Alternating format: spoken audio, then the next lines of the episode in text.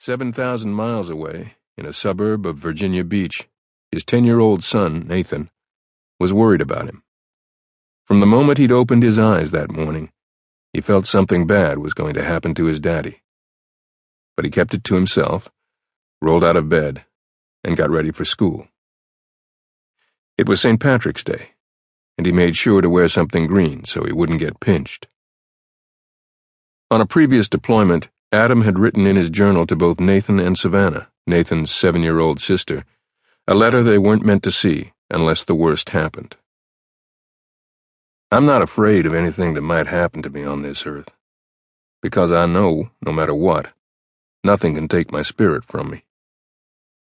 How much it pains me to think about not watching my boy excel in life or giving my little baby girl away in marriage. Buddy, I'll be there. You'll feel me there when you steal your first base, smash someone on the football field, make all A's. I'll be there for all of your achievements. But much more, buddy. I'll be there for every failure. Remember, I know tears. I know pain and disappointment. And I will be there for you with every drop. You cannot disappoint me. I understand. Adam Brown did understand what it meant to disappoint, to feel the shame he'd experienced on a hot, humid August afternoon years earlier when his parents had him arrested. It's time for you to face what you've done, his father had told him in 1996, just before Adam was handcuffed and escorted to the back seat of the Garland County Sheriff's cruiser. When the deputy slammed the car door shut, Adam watched his mother's legs buckle and as she collapsed, his dad caught her and held her tightly against him. She began to cry, and Adam knew he had broken her heart. That vision of his mother sobbing into his father's chest would haunt him for the rest of his life.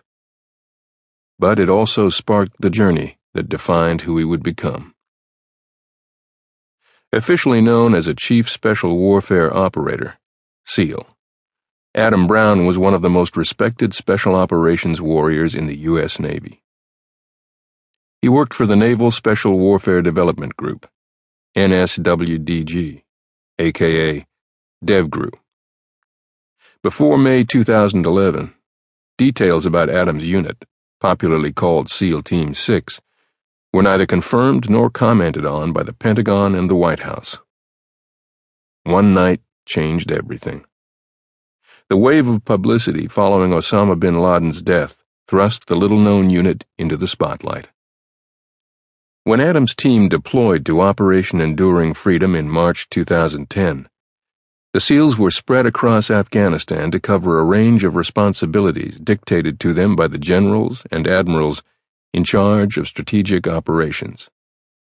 Adam and part of his team were stationed at an assaulters base in a remote corner of northern Afghanistan. This region along the Pakistan border was still, after nearly eight and a half years of the War on Terror, a safe haven for Afghan insurgents, foreign jihadists, and terrorist cells, often working in concert.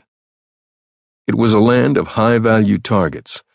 Raids in the region almost always resulted in fruitful intelligence, which led to further dismantling of the insurgency against the Afghan government and yielded more pieces to the puzzle that eventually revealed the whereabouts of bin Laden.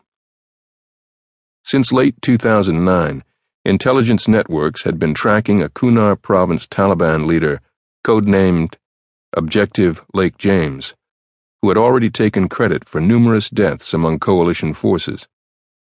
The most recent intelligence confirmed that James planned to attack a U.S. Army battalion preparing to relocate from its current position adjacent to the Pech River Valley.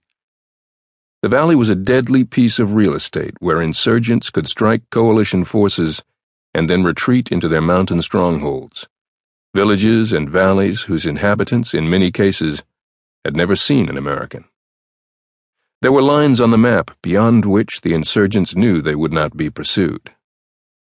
That was about to change. Intelligence pinpointed James's current location a compound in a secluded village in the mountainous Chapadara district of Kunar province. Even though this particular